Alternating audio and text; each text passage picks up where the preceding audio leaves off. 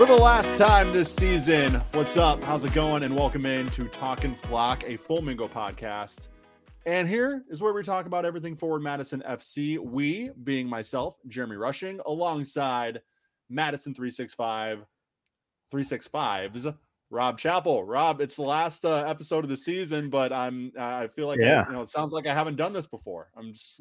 My words are fumbling. I don't know why. Maybe I'm just sad. Seems like over. Already in off-season form. Yeah, it seems like just yesterday we had Carl Craig on here to launch this whole thing. Yes, and now we have him back tonight. Yeah, so we know you want to hear from him, so we're going to keep our segment very, very brief. But yeah, a really good almost hour chat with Carl Craig to get to a little bit later on the show. So good. Really, really good. I mean, that's what you expect from Carl. Very honest, very thorough, very funny. Mm-hmm. Listener discretion advised. I'll give you that. He did. I think he's the first podcast guest I've heard beep himself. Yeah. So you'll enjoy that. Well, he had already said a few things. And then he's like, "Well, I don't know. I should say." I'm like, "Carl, we're past censorship at this point. Like, let's just let him fly at this point." But anyways, really, really fun, entertaining conversation, insightful conversation with Carl. We asked him the questions you have in your mind, and it was really fun. We will get to that here honestly in just a few minutes. We're going to do a really, really brief recap, but before we do that, if you have not subscribed to the podcast, please do. Now, subscribing is going to be even more important now than it has been, because we're not going to be dropping new episodes every week now that we're into the off season. We'll have maybe a few off season special type episodes. And those are not going to be dropped on a rhythm, on a cadence. So you're going to need to be subscribed to know when we're dropping that content in the off season. Also, leave us a rating and review if you could, what you thought of the first season of Talkin' Flock, if you do have an Apple device. Also, follow us on Twitter at Talkin' Flock. That's where you can communicate with us in the meantime. But Rob, for the last time, we have a game here to recap, and it was a really, really, I mean, it's the best way for Madison could have gone into the offseason. Yeah, obviously, it was a fun one. Yep. Mm-hmm. You want to be in the playoffs, obviously. You want to have that shot to play for the, the whole kit and caboodle here. But it's if you can't have that, to go out on that high note, beating Chattanooga at home, that's about as good as you can ask for. Yeah, and it was done with a lot of it was a really entertaining end-to-end game. And to me, the key to the game was the tandem of Aaron Molloy and Christian Enriquez in the midfield. I think the two of them were outstanding together and really just, you play chess, you want to command the center of the board, right? In this game, you got to command the center of the field. And those two did that for 90 minutes. And it was really impressive to watch. And Christian Enriquez actually got his first professional goal. Yes, well deserved too. I mean, we've talked about the season he's had and the impact he's had. Yeah. And the fact that he's able to kind of get his dividend there by getting a goal was fantastic. Yeah, and it was one of those it's a goal in any league. It was a free kick. Derek Ebhard earned the foul. Everybody in the stadium knew Aaron Molloy was going to step up and take it. Aaron Molloy took a step toward it. Christian stepped up and hammered it and curled it up over the wall and into the top corner. No goalkeeper was going to get that. So, really great moment for him. Aaron Molloy after the game told me, he was better this week in practice, so I had to let him take it, and good thing that he did. And then doubled the lead in the second half. Well, we doubled the lead later in the first half. It was ruled offside. I don't think it was offside, but we'll let that go. Sirakowski scored one, which was not offside, but was ruled offside. Whatever. We're counting it. We're counting the goal. We're counting it. Second half though, really good build up. Audie Jepsen gets a cross in. Sirakowski, no, it was Sirakowski or Trimingham? Trimingham. Trimingham had the shot right on Trilk, on the goalkeeper. It bounces up in the air. Jason Ramos tries to clear it off the line, hits his own guy right in the chest, and it goes in for an own goal.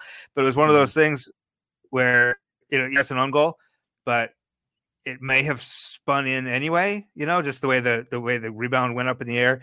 And it's, you put a ball in a dangerous spot. You have good buildup that gets a defense on its heels and unorganized, stuff happens like that. And that's, so it's a the fact that it's an own goal and take away from the fact that Madison earned it, right? Yes. And we talked about this being a high note, going out on a high note, but in kind of vintage Forward Madison fashion, at least this season, we got to hold our breath. Oh my gosh. For the last few minutes. Oh yeah. Yeah. My goodness.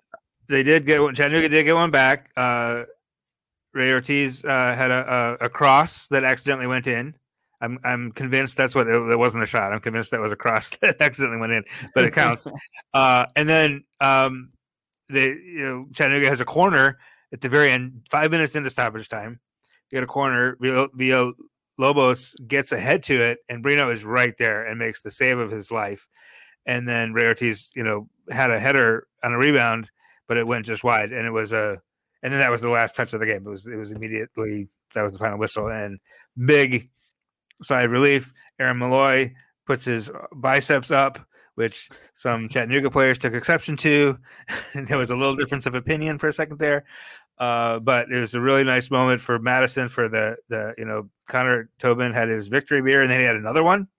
Yeah, says why not? But the guys were really gracious with the fans, as they always are. There was trick or treating after the game. The guys were handing out candy for kids. And Connor Tobin, we talked a little bit about this with Carl, but Connor Tobin, did his thing with the flock end and then walked to the center of the field and covered his face with his jersey, and went into a long embrace with Carl Craig and with Neil.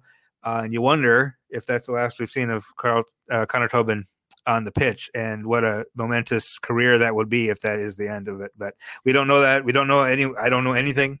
It's just that he acted like that. And in that moment at the end of the season, you're physically drained. You're going to be a little bit emotional no matter what, but it's going to be a conversation if whether he's going to come back or not. And if he does, great. And if he doesn't, he's earned every minute of his retirement. I think there is comfort in knowing for Connor that he has sort of really solidified himself in the Madison community. I mean, even more so this season. Legacy. With the role he's taken with the club. Yeah. So if he's still playing, I'd say there's a 50-50 shot. It's with Madison. He could go somewhere else and then come back. But if he's retiring, I think there is a good – more than good chance that it's going to be he sticks around Madison, maybe stays at the front office, stays in the community. This is all we're all just kind of guessing at this point. Obviously there's going to be a lot of thought put in on his part in terms of what his future looks like, whether he wants to come back. I think he showed this season that he has the quality to come back for another season or two if he so chooses, but at this juncture it's all about what he wants to do. Yep, he'll be 35 at the beginning of next season. He played one whole month in 2019. He played a whole month with a torn rotator cuff. Your body only lasts so long. But like I say, I don't think he's lost a step. I think his quality on the field was as good as ever down the stretch here. So, good on him either way. Yeah, and Carl does provide a little bit of context to what the emotions are like after a season like this. It's a really just look out for that section of the interview with Carl. Shout out to Emiliano Terzaghi. He gets the golden boot with 18 goals. Yep. Nuhu wins golden glove with a .75 goals against average. Wow. Yeah. Pretty good. By the way, with only 44 saves on the season, Akira Fitzgerald had the most saves with 88, so double that, which tells you how good Omaha's defense is. Yeah. Yes, absolutely. 88 saves is ridiculous. I mean, but anyways, that's kind of how things shook out in terms of kind of the regular season awards for USL League One. And now we get playoffs. It's sort of a blessing and a curse, I guess, that Forward Madison's not a part of it, because it would be great at the minute, but now you can watch with the comfort of not having to pull your hair out and lose sleep over the fact that your team is in the playoffs. You can kind of watch. Right. We can be neutrals and just enjoy these matches. Yeah, and watch that neutral, comforting look at the matches, and there's going to be some good ones. I mean, as we mentioned, I think Carl, this league this season. I mean, there's a reason why it was so competitive. There's a reason why it was also jumbled near the top, is because it's just a lot of good teams, a lot of stalemates this season on the field in the regular season. So and the playoffs, I mean, this, some of these matches could go either way. I mean, yes, Omaha and Chattanooga look really good in the regular season, and they had definitely the most consistency of any teams in the league. But you've seen what North Texas can do. You've seen what Richmond can do. You've seen what Tucson can do. I mean, yeah, I'm probably going to pick Omaha just because of the amount of goals they can score. But it would not surprise me if any of these teams went on a run. Yeah. On the whole. Well, by the way, Madison has some say over this because us beating Chattanooga dropped them from second to third. So they go from having a bye to having to host North Texas this weekend. So North Texas at Chattanooga on Saturday, and then the late game, Tucson hosts Richmond. And then whoever's the lowest remaining seed then goes to Omaha, and then the other winner goes to Greenville, and then the final is on November 20th. Just looking at the form right now, I tweeted this out. I'm going to go on a limb and say Greenville's going to win this. Just looking at the form in the last couple of weeks, you know, Chattanooga goes out on a loss. Omaha is not convincing in its last couple of games. I mean, Omaha loses to Madison, first of all, and you know, it does not look super dominant in these past couple of weeks. So I wouldn't be shocked if Greenville comes out on top of this pile. But like I say, it could be anybody. Yeah, it's wide open, which makes that a lot of fun. So these next couple of weeks are going to be fun to watch, even though our beloved Mingos are not going to be part of it. All right, so we will get to our interview with Carl in just a minute. Right before that, though, let's do our shout-outs. I will go first. The aforementioned Aaron Molloy. It can't be understated the amount of impact he's had on this team. This is kind of a double shout-out because I think he and Jiro are almost equal for team MVP, in my opinion. I think if you're looking at the valuable portion of that, because that's like when people talk about MVP, they're talking, okay, who is the best player? Who is the most valuable player, right? How much emphasis do you put on that valuable word there? I think Jiro showed his value to this team and the fact, you know, how we saw the play from when he was out to when he was back in. But in terms of just having the consistent run of form on the field throughout the season, it's hard to match what Aaron Molloy did. He was first in the league in passes, third in chances created. You know, he USL League One Player of the Week multiple times. He was on the week 11 or whatever you want to call it, the team of the week. There you go. He was on there countless times. I mean, just the consistency he showed this season and the range he showed this season of what he could do is just awe-inspiring, honestly. Yeah. My first shout-out is to another aforementioned guy, Christian Enriquez. I saw that he tweeted after the match that it was his first professional goal, and I had completely forgotten that this is his first professional season.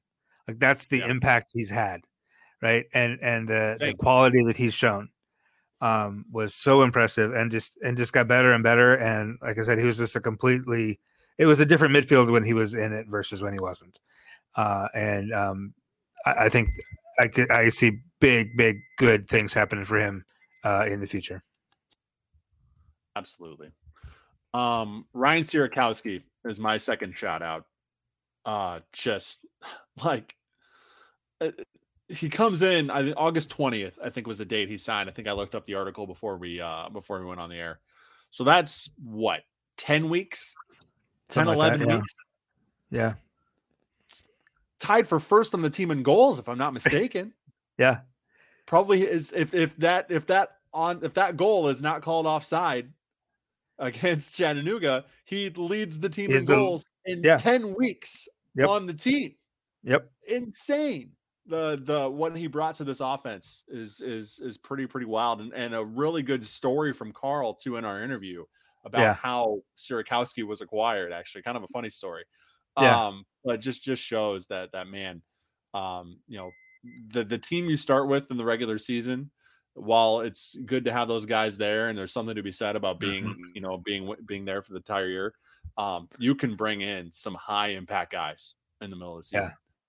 And Sirakowski was the definition of that. I mean, he for my money, might have been best player in the league last 2 months. For the past 2 months, for sure. Yeah, he was creating chances and being in dangerous places. Even when he wasn't scoring, he was having an impact. My second shout-out is Eric Leonard. I gotta say Eric Leonard. And this is maybe a twofer as well. The most improved for me are Eric Leonard and Phil Breno. Phil Breno, I was critical of him early in the season, but he's just grown and gotten better and better and better and just more commanding of this of the box and of the club. Anyway, but I got to give the shout out to Eric Leonard because he comes in, his role for the past two seasons, and I think for most of his career, frankly, has been that number 6 spot, right? The defending midfielder, the last line of defense before the back line where you're commanding the midfield. He goes down with a concussion in the first week.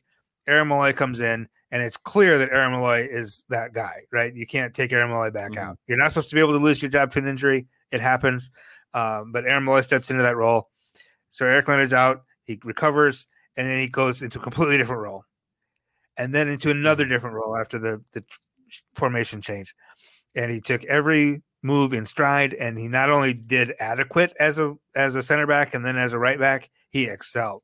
He was very, very good, very, very difficult to get around. He caused all sorts of problems for attackers, and to make that change kind of early in a season like that and to accept the new role and to excel in it, just really, really impressive. Yeah, couldn't agree more. All right, my last shout out. It's super. You would expect us to talk about this as it's our last episode of the season. But honestly, I mean every word when I say everybody who listens and who has taken the time to be on this podcast this season, I can't thank y'all enough. I mean, this started as like a idea I had on my kitchen table in like late March. I didn't know who my co-host was going to be. I don't know even if we were going to do this podcast. Rob, if you couldn't co-host this podcast with me, this podcast is not going to happen. So I really appreciate you taking the time to agreeing to do this podcast with me. I'm here in Minnesota, so I'm not local to Madison. Unfortunately, I was not able to make it out to Bree Stevens for a game this year. Really disappointed by that fact, honestly. But I don't know. It doing this podcast allowed me to sort of get ingrained in the Forward Madison community, even though I'm 5 hours away. Really, really cool to have that opportunity. Really cool to tell the stories of not just the players on the field, not just Carl, but everybody who makes this team go, right? The Noah Canlisses, the Benny Delgados, the Cassidy Subniskis, like all of them, like amazing people, amazing stories. Obviously just really, really good at what they do. It shows. I don't know. I can't thank all of you enough who listen and who have taken the time to join us. Cause this has been fun. A lot of huge shout out to you, Jeremy, for this, for having this idea, and shout out to Kuba for connecting us for Kuba. I asked Kuba if you wanted to be my co-host and he was like, no, but I know this guy, Rob. And I was like, okay. Thanks, Kuba. My final shout out is also podcast related, and not only I echo everything you said, but everybody from the front office and Benny and Cassidy, but also Kyle and Andrew and all that yes. Francesca, the sort of the fan representation, the supporter representation on here has been really, really meaningful to me. But also I got to give a shout out to our brothers in arms over there at Forwards Backwards, Keith and Dan and Kyle and their whole crew, because it's not easy to do this in the season that's not going well. Right. To figure out, okay, so we just had another 1-1 draw. How are we going to do this again? So what are we going to talk about? Who are we going to talk to? How are we going to keep this positive? How are we going to keep our supporters and the Forward Madison family like engaged in this? And so I know it's not easy, and they've been doing it for a year longer than we have, and they keep at it, and they put out a hell of a good show. If you're listening to us, you should listen to them too. Because it's a complimentary podcast. Yes. I want to get that out there. It is 100% complimentary. What you hear here and what you hear on Forwards Backwards are not the same thing. It's a completely different dynamic. Well, we talk about the same games, we talk about the same things, but it's done in a completely different way. And I mean that as the biggest possible compliment I can give those guys at Forwards Backwards. They're funny as hell. They bring such a unique perspective from the Flock end. They're guys who have obviously been, you know, with this team since day one. Yeah. It's really cool to be able to have both of those perspectives represented with two different podcasts. And that's one thing I wanted to make sure this podcast was not a competitor to Forwards Backwards. That's not what I wanted to do at all.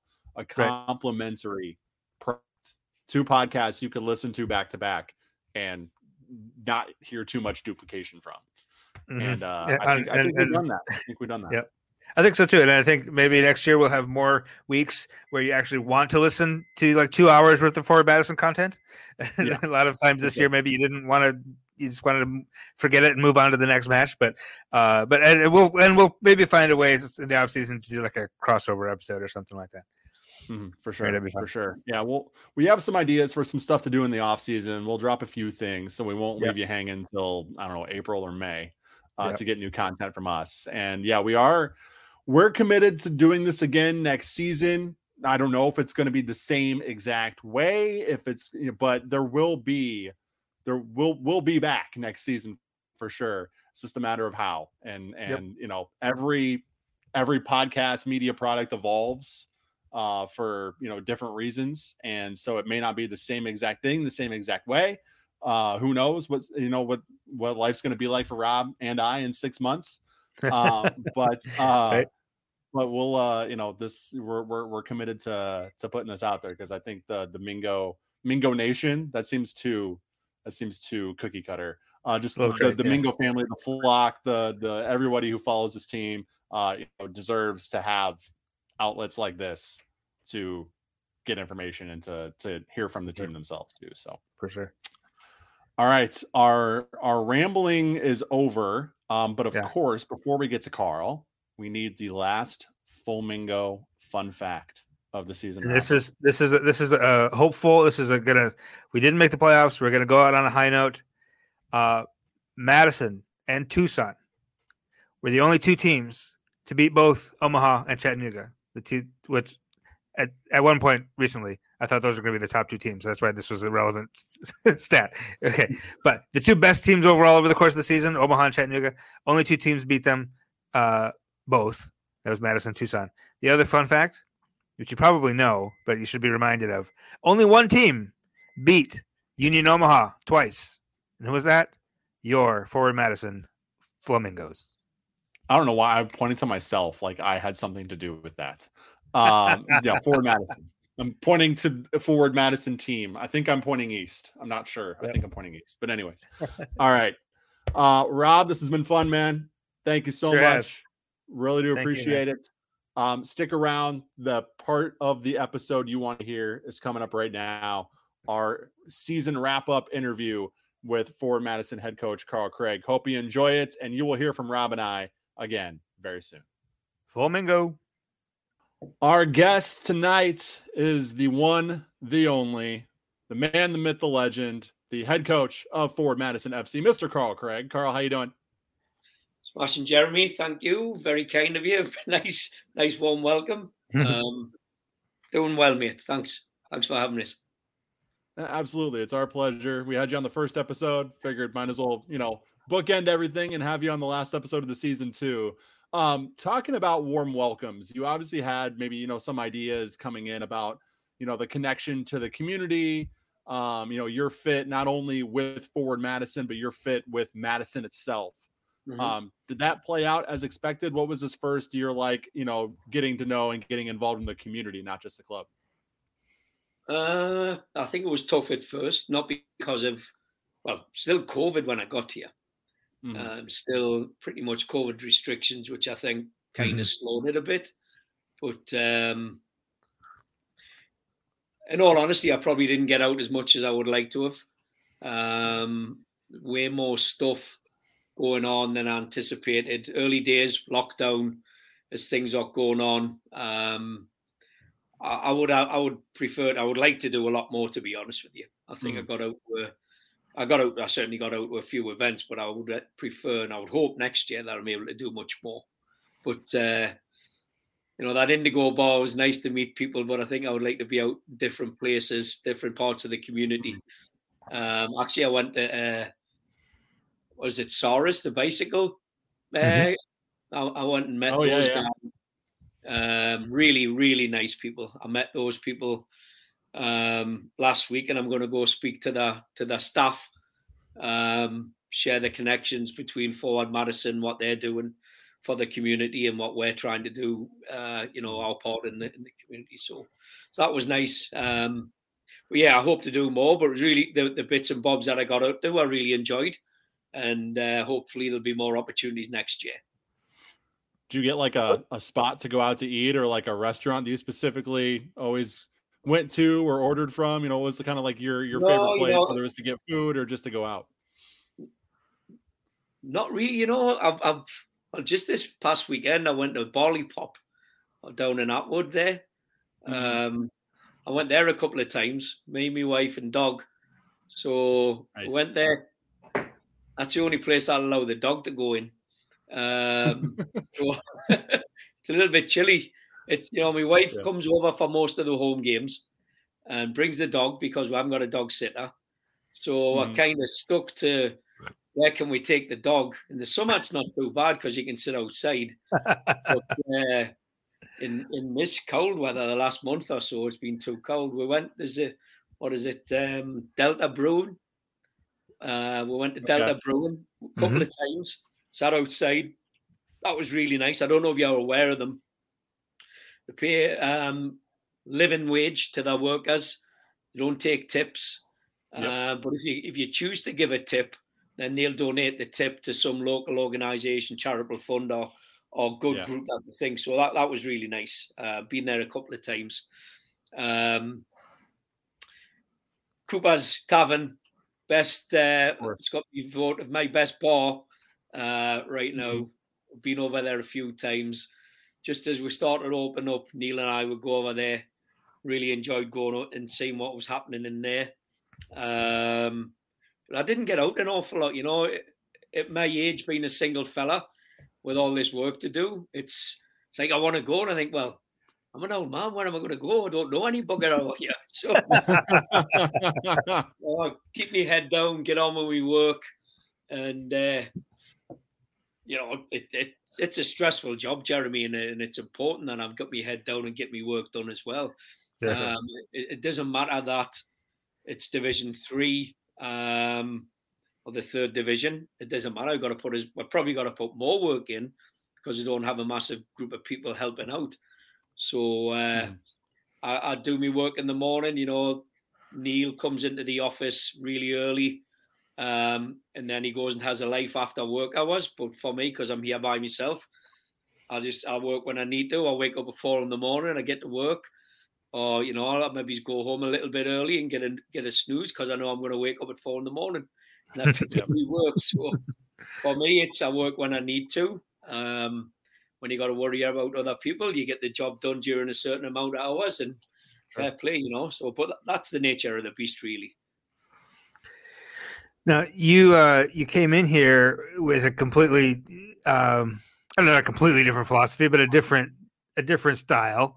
And you really shook up the lineup and everything. Given that you're new coach, new system, new ideas, new philosophy, and then you saw early success, and we got our expectations got pretty high. Our expectations get maybe too high for such a new system? Maybe do we need to have some patience? I guess. No. I mean, I think what we did early on was did it because I wanted to do it. What we found was teams started to park the bus on us, and we maybe didn't have the tools to be able to break that down as well as we did before they knew what we were like. We found it more and more difficult whilst we had the ball and no one could get the ball from us. We weren't creating enough goal-scoring opportunities, which is a big problem. And so I had to adjust it. I think I was really pleased the way we started out.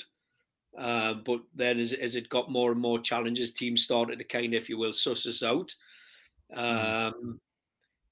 we weren't creating the chances or enough chances because we weren't scoring enough goals. So I think law of averages, you know, even the top scorers, it's 1 and 5, 1 and 8, 1 and 10. We weren't even getting that, you know. So I'm sure you've noticed I've as a coach have had to adjust, and we've seen an improvement. Unfortunately, not too little, but too late. With all due respect, it was somewhat, it wasn't totally enforced. It was enforced by me because it's like, bloody hell, we're not creating enough goal scoring chances. Too many draw. But it was somewhat implicated, or we unpacked it because of Jiro's injury. And then Pato went out for a while. So it was like, we need to be more of a threat up front. And then we'll lose Jiro and we'll lose Pato. So it's like, okay, what do we do? I wanted a second forward in there because I think, with due respect to Jake, tough. He's not the biggest physical fella, and with big hairy arse centre halves hanging all over his back, it was a tough job for him, you know. So I wanted that second striker in, and we started to get dividends when we did it, you know. And then we start moving again, and you know, I think the style changed, but we had to change. So, you know, it's one thing to be philosophical and say, this is what I'm going to do and we're going to stick to it. That's all well and good. But the reality is, it's my job to try and bring wins to the football club and help entertain you guys and, you know, put the club at the front. If what's not working, or if what I'm doing isn't working, or I don't think it's working or working well enough, then I have to change it. And I'm not, you know, some people say, I'm not changing what I'm doing. Bielsa might say, I'm never ever going to change what I'm going to do. You know, and he can, you know, that's his prerogative. For me, I think, to be flexible and to read the situation, see if things are not working, keep doing the same thing over and over again is just a definition of stupidity. So what you saw at the end was a recognition that we weren't enough of a threat. And solutions to make us more of a threat. And I think you saw that. Question? Sorry. No, I'd love to let you finish, Carl. I guess you're probably about to answer the question I was about to ask is, you know, I mean, to say you have a better trained eye than us for this stuff would be the biggest understatement in the history of understatements. but I mean, were you kind of getting the same sense we were early on that like we're creating, you know, I feel like a lot of chances were being created early on, just not necessarily converted.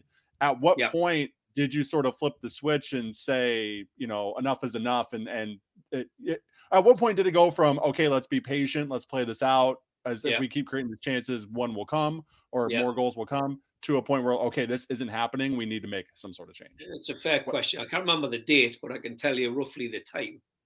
It was when we, you know, I think we'd had a chunk of games.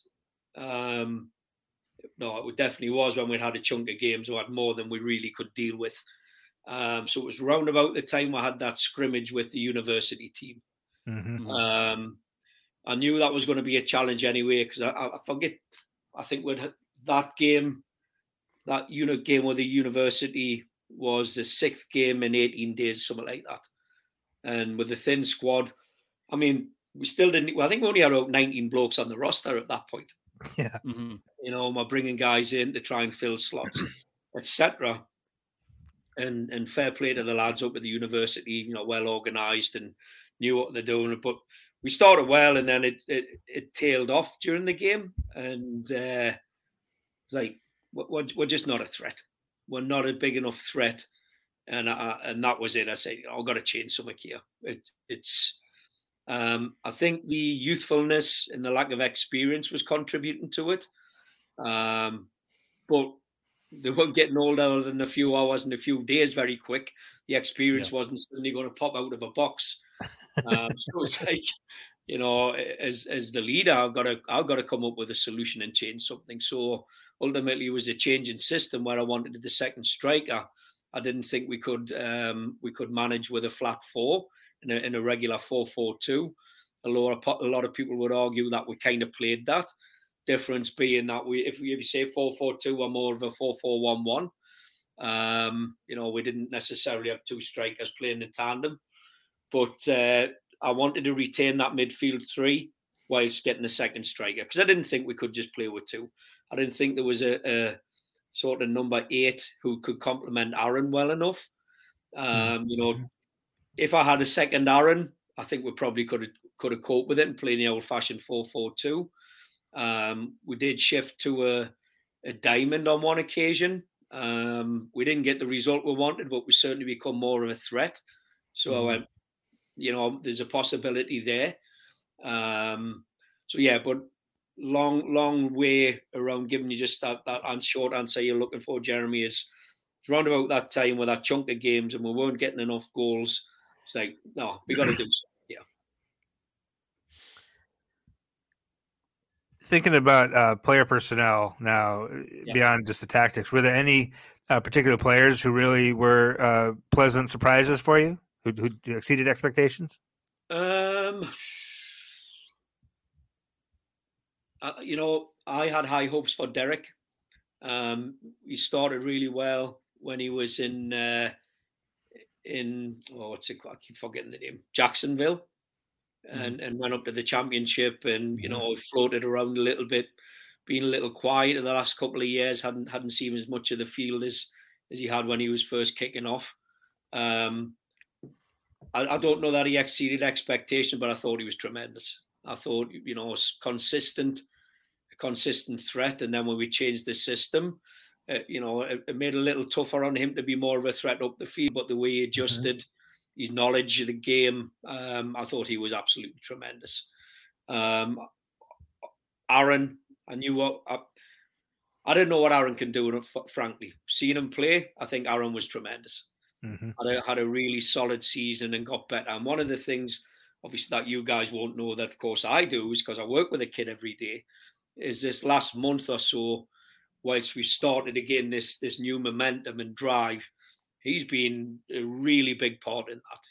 Become vocal in the dressing room, sharing ideas, you know, for such a sort of big, powerful fella, you see, he's kind of a quiet, gentle giant somewhat, right? But suddenly he found his voice in the dressing room. I think that's had an impact. I think that his personality is he's very respectful, knows his place, as it were. But thankfully for all of us, not only, you know, has he been doing it on the field, he started to take part in the conversation, the discussion, share his ideas in the dressing rooms, and I think that had a major impact as well. Well, and a major positive impact for him in terms of, in my eyes. Again, I mean, this is about sharing stuff that you never know unless I tell you or people tell you. Because at one point in the season, not too long ago, I thought, I'm going to try and get him higher up the pitch.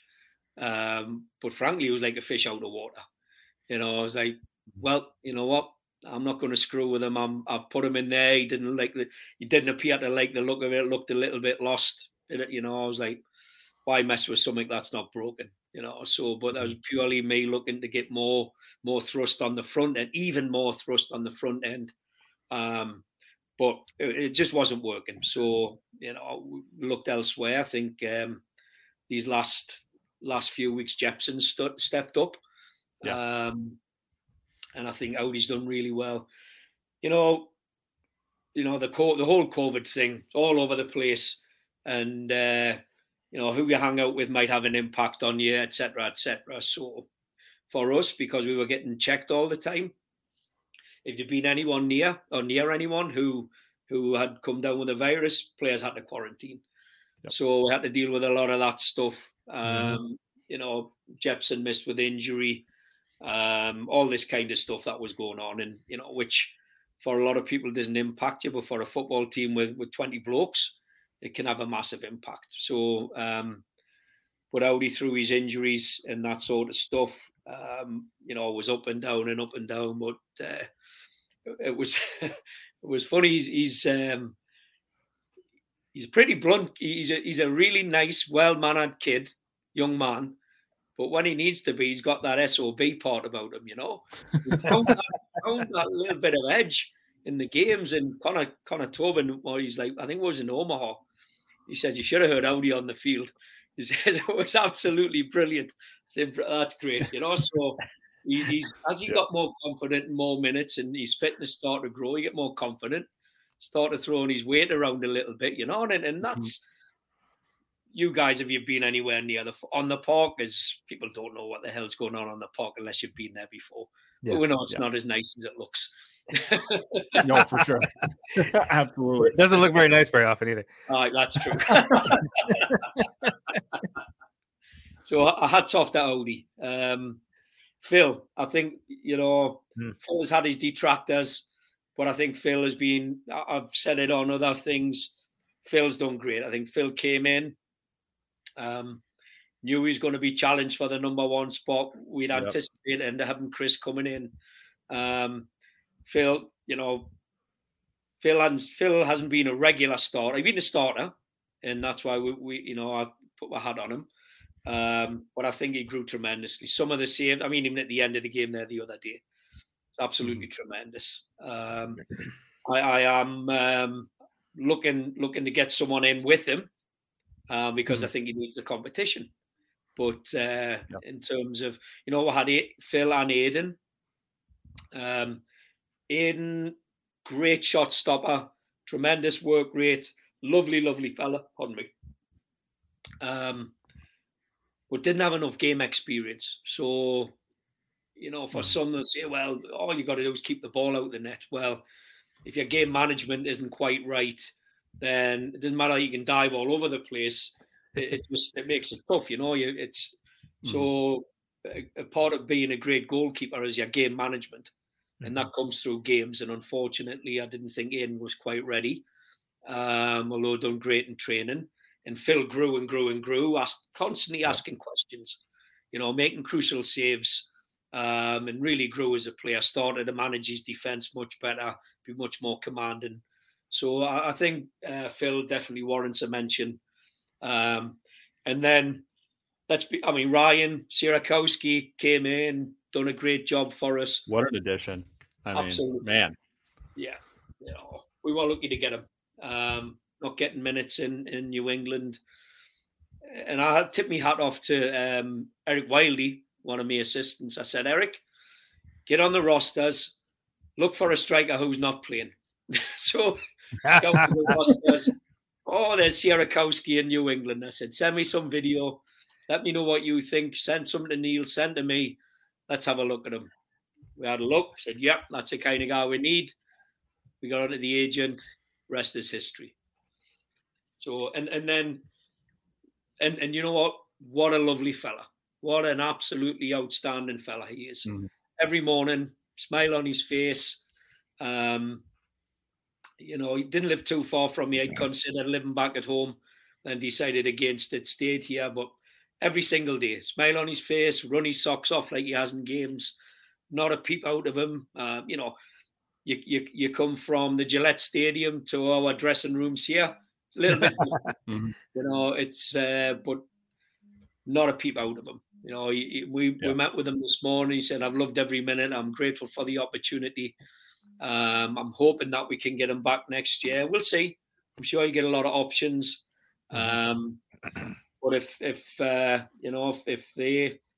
don't work out for him, then we've told him we'd love to have him back here. So, you know, I mentioned early in the year, we want to be a club who gets great guys in here. We do great things, then move them on and send them off in the sunset. You know, woohoo! Not quite there this year, but that's still the goal. I mean, I think, particularly for young lads, if young lads are thinking this is it, then they probably haven't got the desire to. We will not hire them, frankly. If this is it for a young lad and he's not striving to get to a higher level, then he's probably not the guy for us. So reality is, we want to get good guys or good young fellows of that desire, but we're here to win things, not just to bloody be a farm for someone else. Speaking of a Josiah Stryker, sorry, Rob. No, go ahead, Jeremy. Yeah, Josiah Stryker. Let's talk about this. Who brings the idea to the table? What's his reaction when he first hears about the idea? And then just your thoughts on how the experiment went. Well, I brought it to the table. thought process was, well, we've got my centre backs and they're doing all right. I've got this big fella who one of the things I was looking at, Jeremy, we're not creating, we're physically having a tough time. Mm-hmm. You know, again, with all due respect to Jake, Jake's great when he gets a bit of space and run in. He can find passes, can hold the ball up and connect. But when you've got two big blokes hanging off your shoulders, it was tough for him. You know, so that was part of going to the second one. But also I thought, you know, we get set pieces, we get corner kicks, we can play a little more direct. Whether he's great at it or not in that initial moment was it's not the issue. The issue is that he's an attraction and he's going to distract or attract opponents to him, which hopefully we can get runners playing off him. You know, so for blokes like Jake, where, you know, get Josiah to hold it up and Jake can be a third-man runner. So that was the thought behind it. In terms of success, I think he got 4 goals in how many games? 6 or 7 games or something like that. Yeah. Mm-hmm. I think that's pretty bloody good, to be honest with you. Yeah. And, you know, there's certainly parts of his game that he, in that position. I met with him this morning and I said, what's your best position? Striker or forward? Striker or centre-back? I said, what do you prefer? Big smile on his face. Striker. Score. Score. Of course he did. And then he runs up in front of the camera and gives it that. Yeah. No, I think it worked. I think he's a little raw in that position right now. But, I mean, you saw that goal in where was it? Richmond. Oh, my goodness. Mm-hmm. Yeah. But what the camera missed, and the commentator, if you were watching, you probably were watching online. He hit another one late in the game, which went for a throw-in. But what you couldn't really see on the screen was it actually smashed it off the crossbar, and it went out for a throw-in at the far side. That's how hard he hit it. You know, I was like, Trimingham, and it's like, oh. It's like, no, you smashed the bloody crossbar in half, and you missed it with that half. we were talking about he had a header off a corner, I think, that he headed it straight down so hard that it went straight down into the ground and back up off the crossbar. Like, we'd never seen that before. That was in the same game. Was it the same game? Yeah. That was before we got it. Was it just a very powerful man. Yeah, I mean, I think that would have put us – that was before he scored, so that was like in the first or second minute. Yeah. No, and then, I mean, that he scored that one, obviously, against Omaha, but then his second one. Oh, my goodness. Yeah. That was outstanding, you know. And with his left foot, of all things as well, you know. Right. So, oh, my goodness, from that distance. Was it lucky? I don't know, but that was pure class at that in the moment there. Just a little header across the top. Outstanding. Absolutely loved that one. It was such. I think it was Jeremy. It was good. You know, it was a gamble. But you gotta take. You know, you got a hand. You got a deck of cards. You got to play the bloody things, right? Yeah. So, you know, I've taken risks in my life, and as a coach, you've got to be willing to think a little bit differently. Mm-hmm. So that was a moment which. You know, I've got to think differently. I've got this guy here who's getting paid and he's sitting there on his backside doing nothing. I need to get him in the team because with those physical attributes, it can help us. And fair play to the kid. I mean, even from day one when I suggested it, couldn't hit a cow's arse with a shovel. But then the next time, there he was. Boom, boom, shots, side volleys, the lot in training. Where you go, son? And also he totally bought into it. It was tremendous. Absolutely tremendous. And that chip goal, not only with his left foot with some skill, but just that instinct, you know, like he's thinking like a striker in that moment. You know, it's like I think everyone when they were a kid were a striker or fancied themselves. Sure. So I played this when I was a young'un, like, and you were that good, you were a centre half. Speaking of going back to what we were talking about a little bit ago with some guys riding off into the sunset, we talked a little bit about this after the game, but Connor Tobin looked pretty emotional at the end of that match. And understanding there's not been a decision or an announcement at this point, but can you just talk a little bit about him and what he's meant, not only to this club, but you've known him for a long time and you know his impact in lower level soccer in this country. Can you, what has he meant to this club and to this sport?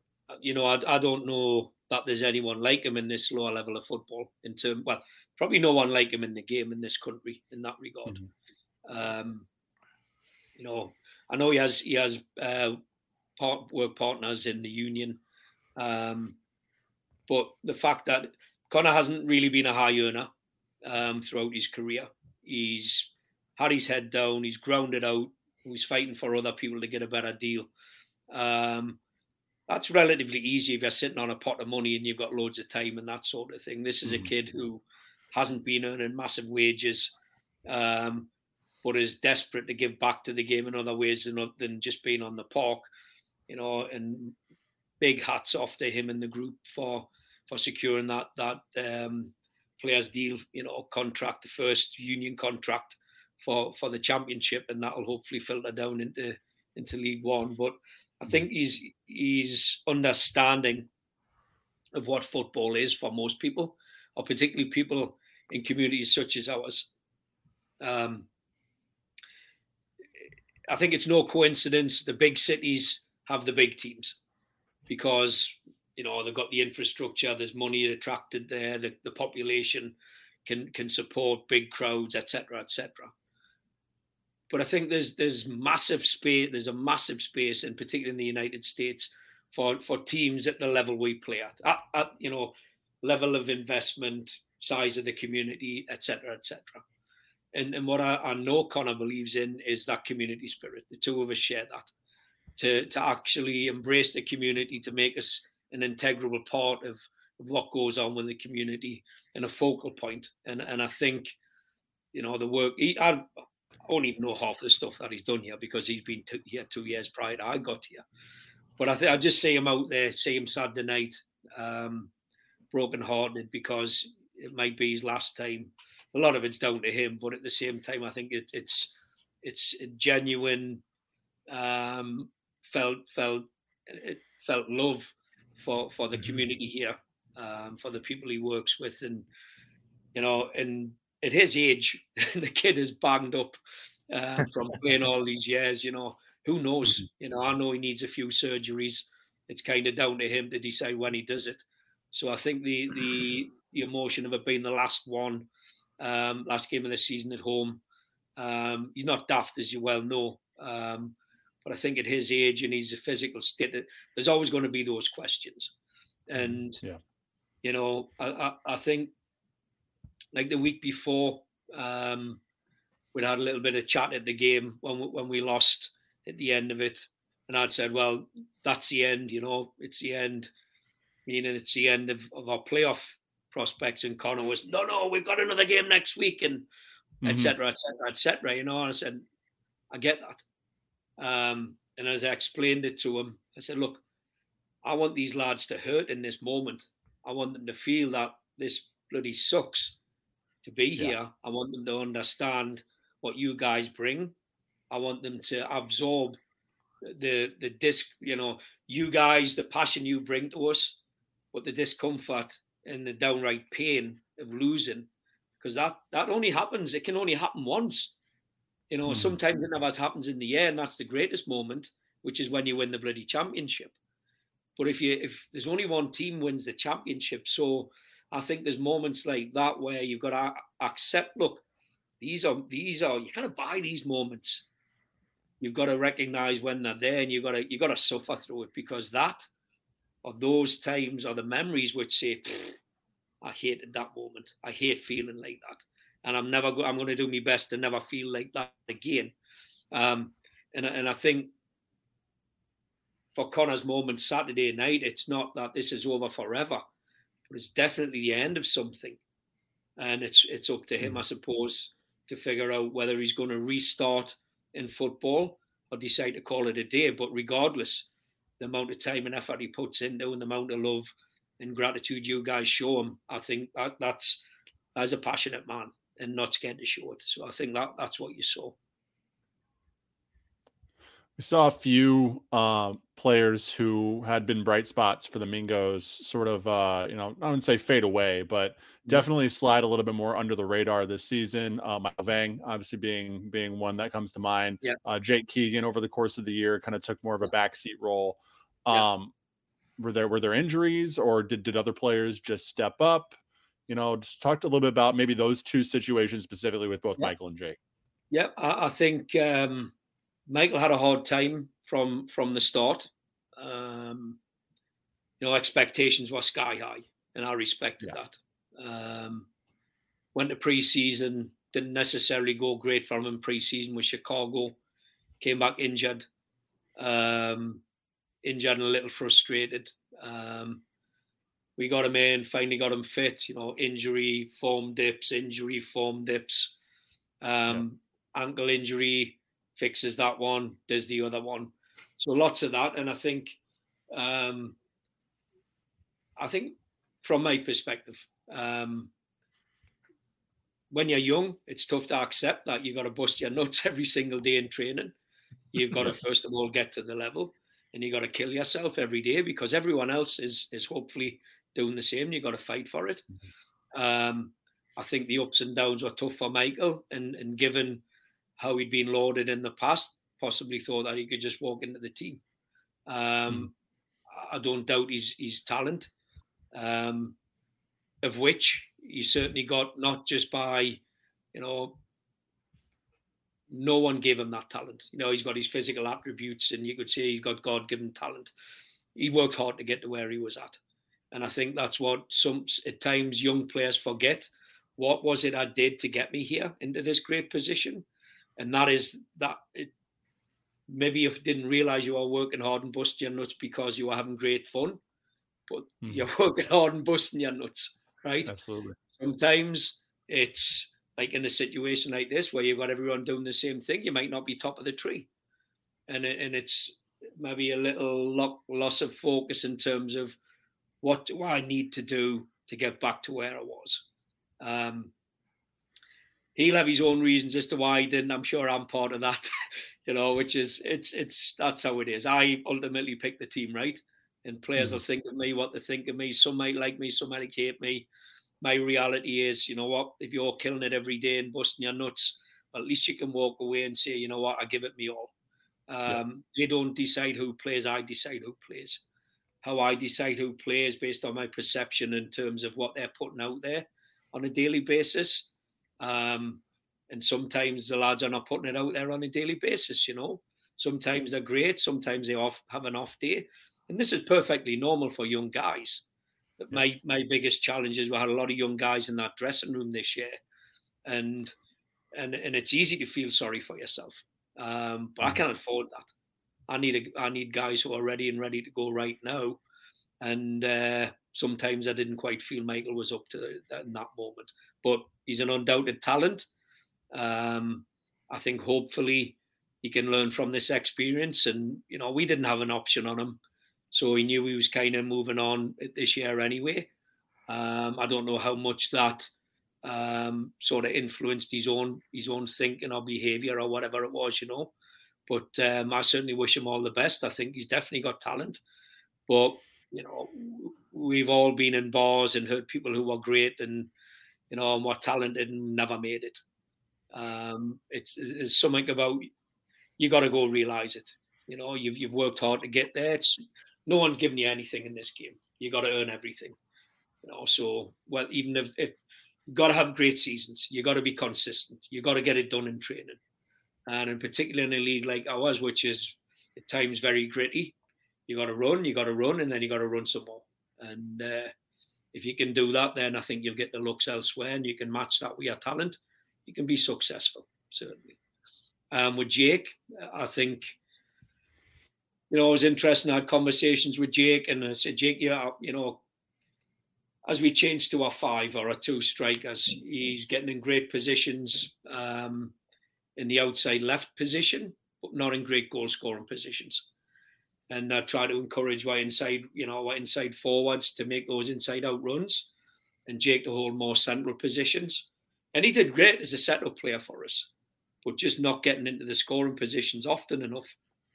and you know, I've got a massive amount of respect for him and his ability and understanding, etc. But as we started to open up our game a bit more and be a bit more direct, I thought Josiah was having a bit more of an influence and able to, you know, as we were playing from back to front a bit quicker, Josiah's physicality, although he wasn't great, I don't want to put the guy down because he did great. You know, he wasn't a perfect example, but just because of his bulk and his physicality, he attracted the opponents and was better able to hold the ball up for us so could get bodies forward and then beyond.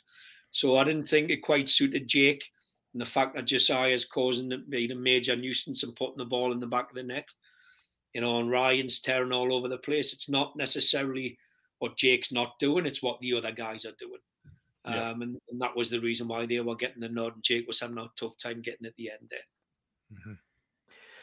Mm-hmm. Fans, supporters, yeah, love a team with grit and resolve and resiliency, sometimes even more than teams with talent, right? You want to see the heart and the, and you certainly showed that. Your team certainly showed that at the end of the season here, you know, backs against the wall. And even after you're eliminated, you're beating the top clubs with a lot of resolve and a lot of resilience. So how do you talked a little bit about Aaron Molloy and his role in that. How do you, as a manager, instill that, or how were you able to instill that to really, to send this team into the offseason on a high note like that? I think one of the things that, I mean, prior to coming into this job, I worked in coach education with the Federation. You know, I've studied psychology and all that kind of stuff. So it was a little bit of sort of psychology, a little bit of just actually teaching in a fashion where, you know, where I'm actually saying to the players, what do you see? What do you, hang on, let me cut to the chase here. Waffling. I did an activity with them where I said, put them into groups. This was one of the things. Put them into groups, watch the video, what needs to be done or what could be done better. And who are the players who need to do what better? So groups of three, there's the video, bunch of different scenario, away you go, show me. And they were skirting, they were coming up with solutions and suggestions as to how to solve these problems. And it was goals we were conceding. You probably remember, we kept conceding goals to the far post on our left, opponents right or left. So it was like, enough's enough. We keep talking about this stuff and we address it. I'm going to throw them into the deep end. What do you see? What needs to happen? And more specifically, who needs to do what? Because I think this with the young lads and the way society is right now, it's probably easier to piss and moan and get in your little group rather than saying, hey, Carl, I think you need to pull your socks up a bit, mate, and you need to get closer to that defender. Or go and kick that so-and-so. Or, hey, Carl, you need to work your socks. Get yourself back here. In the old days, that was never an issue, right? Now, people seem to be a bit more sensitive and saying, well, oh, I'll go and have a little hissy fit in the corner. I'll have a little bitch session in the corner, which I might get it off my chest, but it's not actually doing any good, right? So the reality was I create this uncomfortable situation where I'm telling you, you've got to call people out here, by the way, because if you're not willing to do it, how the hell do we ever get things done here? Mm-hmm. And that, I think, had a massive impact because not only that, it's like, you know what? It's okay to admit you make mistakes. It's absolutely essential that when you're in the heat of the battle, you can rely on your mates. And if you're in the, I don't know who this is going out to, so I'll check my language. If you're in the crap and you've got mates around, you need people to get out. You've got to tell them, right? So this is the reality. It's like, hey, I might need you. Beep, beep, beep, beep. Get your so-and-so back here, right? And that I think was a bit of a revelation, because it's like the reason why I didn't do that early on. I can turn the air pretty toxic, you know. That, but it's about being accountable to one another. It's not just me who's going to take the crap if we get beat, but it's easy to blame the coach. The reality is, yeah, I can wiggle it and do all this kind of stuff and change formations and be nice or shout at them or whatever at half time. They're out there fighting the battle. I'm trying to orchestrate it, yes, but it's their actions that are going to win it. So it now comes down to this notion, well, and this is my style, and some of them I think found it a little tough. My style is very much to provide a roadmap, if you will, provide guidelines. This is what we're looking to do. This is how we want to break them down. Go be a footballer. Show me what you've got. So we'll work through things and train, and I'll give them suggestions. You know, here's some solutions to the problems. But I also want you to be a footballer. I kind of tell you everything in the moment. You're the one. And I think for some of them, because, you know, in let's say, for instance, baseball, whilst it's a highly skilled game, it's an A to B game. Boom, boom, boom, boom. It's pretty rote. You know, basketball shooters, I throw the ball in there. You know, they might have the fans on in the stadium, the crowd temperature, etc. It impacts it somewhat, but it's me today. So you know, the other part of the game is not like that. But for us, it's about decision making all the time. So if I teach them in a rote type fashion, then I'm going to get that straight line thinking, and I cannot afford that. But you could argue that's a faster route to success. Relative success, but it doesn't help create better footballers. Proven better footballers have to train in the environment, or not just footballers. If you're going to be a professional guitarist, get in front of the lights, get a crowd in front of you, play when the lights are knocking your strings out of tune, play under the sweat, play under the heat, practice in the environment as best you can that you're going to go do your thing in. Right? Yep. So we've got to try and recreate football. And you heard me earlier on the year, you know, the philosophy is we want to create fractals of the game, right? So we want to recreate pretty much smaller versions of what we do in the game, in this part of the field with these players in these situations. There you go. Big ones, small ones, you know, medium-sized ones, side, middle, back, front, all that kind of stuff. Different forms of, but fractals of the 11-a-side version, and that sort of, I think freedom. Like we don't go running around shooting people because not just because it's against the law, it's because it's not who we are, right? So in football, you do your thing. We recreate the society. You do the things. I teach you. I give you the freedom. You do the right things in the right times because it's who you are. So I recreate the environment I want to create. I hope to, at least. You go out. This is a situation. Go solve it.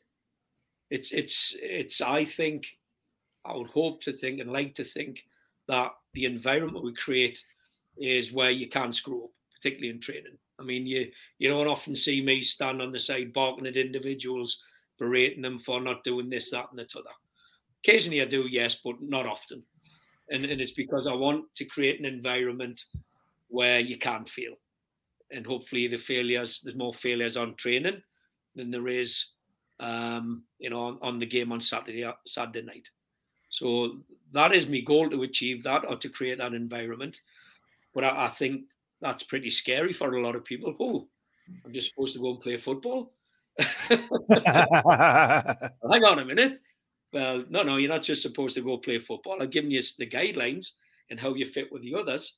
But yeah, go play football. And I don't know. I shared the story. You might have seen us there with my little dog. The first time I brought him in, he sat right next to me whilst I was doing my team talk. And I didn't notice him. I just know he's there. And the players were like, "Dog never budged once when you were talking. Just sat there with you." And, you know, I take him for a walk and this kind of thing. And it's like, he's a rescue dog, you know. And people say how well trained he is. He says, he's not trained. I just let him off the leash when I can. First, he go running off and think, oh, bloody hell, what have I done? Next thing I know, he's you treat him well, you know, safe. And then, no, I take him for a walk. He run in the bushes. Give him a little whistle. Here he is. He comes straight back, you know. Half the time he runs up the road, he turns around, look, come on, Dad, where are you? You know, so I said to the lads, it's This is my life philosophy. The same with my son, right? It's go on, son. Be smart. Be sensible. Make the right choices, and then then you'll be good. So I have that same philosophy with like I said, with my dog, with my son, and with the footballers. I think when you put your trust in them, and say go on, then you're going to get the best. But I think it can be a little scary at times for some of them. Next time, hopefully, they know better. And it's like, whoa, yeah, I can go out and really do what I need to do. Carl, I think our autobiography of football has to be called The Fractals of the Game. It's a good phrase. I like it. Also, Carl, to your point about, wanting to maybe not, let too many four-letter words fly. Yeah, I think I've heard the phrase "busting your nuts" more times in this interview than I have my prior life before this. So I think we're past censorship at this point. But anyways, I didn't know that was a bad one. No, it was we Brits. We don't know what my swearing. That's all right. I love it. We'll put the explicit tag on this episode. Yeah, thank you. There you go. So we put out some feelers for questions on social media every now and then. Yeah. Don't normally get too many responses, but we got a couple. Yeah. Obviously for this one.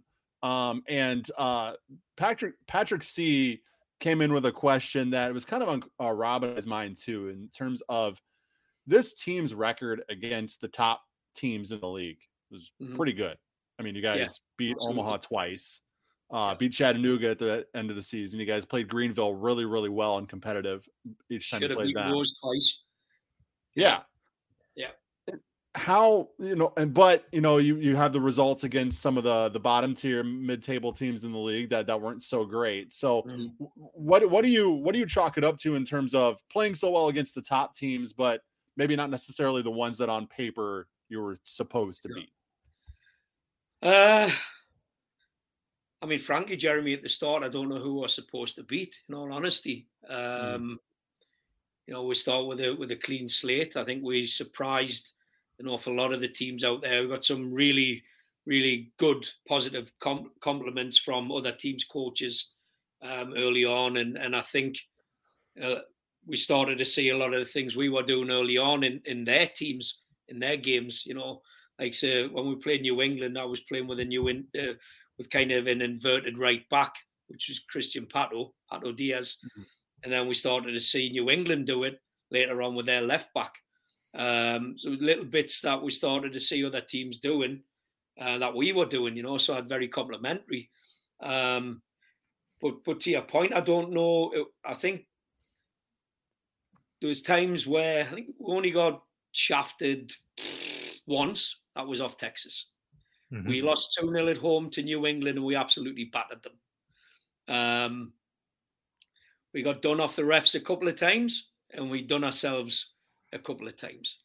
So I think, in all honesty, here's another little insight that you probably would never know unless I tell you. It's like we sit in our dressing room in 110 degrees before the game, and I start looking at this thing. It's no wonder we're bloody dying at the end of the game. Look, 12 minutes extra time when it's only 1-0 is frankly taking the bleeding mick. Yeah.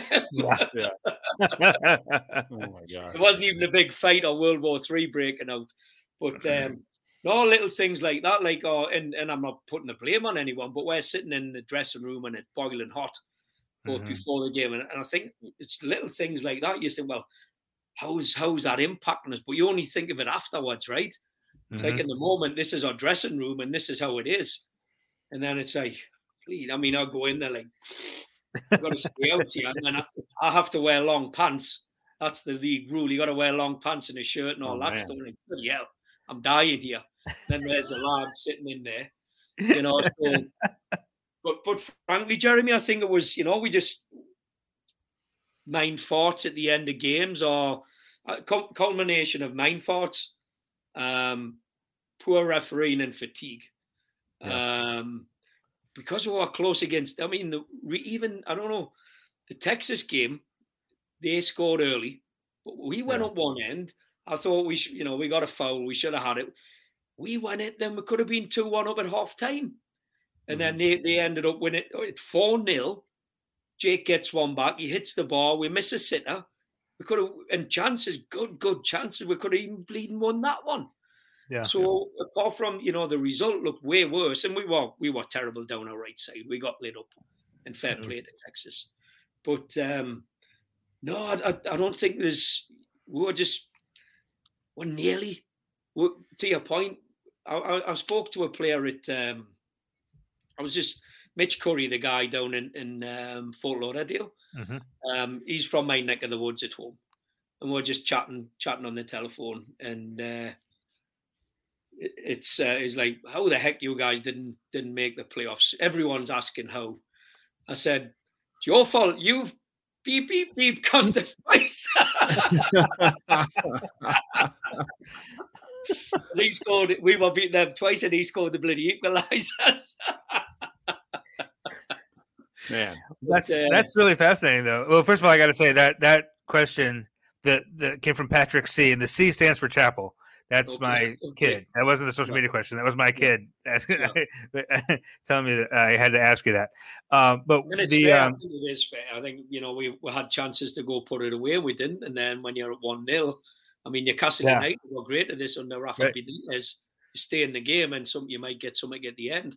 We're keeping teams in it, having dominated possession, and not taking our chances. I said it to someone. It was probably. I'm not sure it was. I think maybe the ESPN guy. And I said, you know what? If I was playing against us the way we were when we're getting all those draws, I'd say to my team, you know what? Stay in the game. Stay in the game, because at some point they'll probably crack. And that's honesty from me to you. Yep. And I said that. I said, because I realised that. So then I said, oh, guys, we've got to finish it when we can. You know, and we didn't then. You know, I think that game against Richmond recently, pure honesty, you know, bad defending by us, but we had to go for the win, and we let our guard down, and the rest is history. But no problem with the question at all. But that's really fascinating, though, that the rest of the league knows that in reality, from just a pure talent perspective, you guys are in the top half. Yeah. Right. Yeah. That's pretty fascinating to know. Yeah. I mean, because again, the New England games, we lose twice 1-0. Their technical director, was over the moon with them. He came to me after, and he said, love the way you play, love the spirit. Our guys need football like that. You know, so people know that we can get stuff done. And we battered them. We just couldn't put the bloody thing away. Remember, Josiah had a chance right at the end. You know, we let up a crappy goal with bad goal to concede, fair play to the guy, diving header, and kid got on the rebound. So you know, the second one, a speculative cross, and we didn't defend it. And fair play to the guy, Renix, who scores a goal again. But beyond that, we're banging away, and we're dominating possession and putting them under real pressure. We're just not cracking it, you know. So, yeah, I mean, either a couple of guys stepping up or a couple of little pieces missing. But, yeah, I mean, we're pretty close. The sad reality is, though, we end up finishing 9th. Yes, we're very competitive. No one's had an easy time. Not once that I went out and said, let's sit back a bit and let's play for a draw. Every single game we went out there to go get it done. In the vast majority, even of the draw games, we were in a leading position and just didn't manage to pull it off. But, yeah, but the reality is, we've got to do better. We're decent. Very, very competitive, but just not good enough. The goal is to get the playoffs and better. We didn't achieve it, so I'm frankly pretty disappointed. Realist, of course, but the goal was at least the playoffs. Yeah. Carl, we really do appreciate the time. I have one more question for you, and this is, I think, you're probably your third time being interviewed by me, so you always know that the last question is the most important. Were you on a mission to be the best dressed coach in USL League One, or did that just happen organically? I don't think I was, actually. I think Jimmy Oblina was. That's fair. That's fair. It was highly competitive, though. 2-horse race for sure. There you go. Yep. I think he had to up his game early on. I'm not allowed to wear. in all honesty, I've put too much weight on this year. I came out of COVID, hurt me hip. You and me both, buddy. I got a wardrobe full of gear that I cannot wear because my belly's too fat. So I actually I went for the golf slack towards the end of the year because of the elastic waistband. Gotta love it. Smart. Oh man. Thank you so much, Carl. We appreciate you giving us all this time. You're welcome, gentlemen. Anytime. Thank you very much. Appreciate you. Carl Craig, manager of Forward Madison FC, wrapping up this season of Talkin' Flock. Thank you all for listening. We appreciate it. And we'll be back with some bonus episodes in the offseason. Maybe have Carl back one or two times. It's always a good chat. Thank you, everybody. We appreciate it. And have a great winter. As we'll be back in the offseason for a few episodes. And, of course, next season. As, we're I think probably 6 months away from the next season getting started. So strap in, everybody. It's going to be fun. See you guys.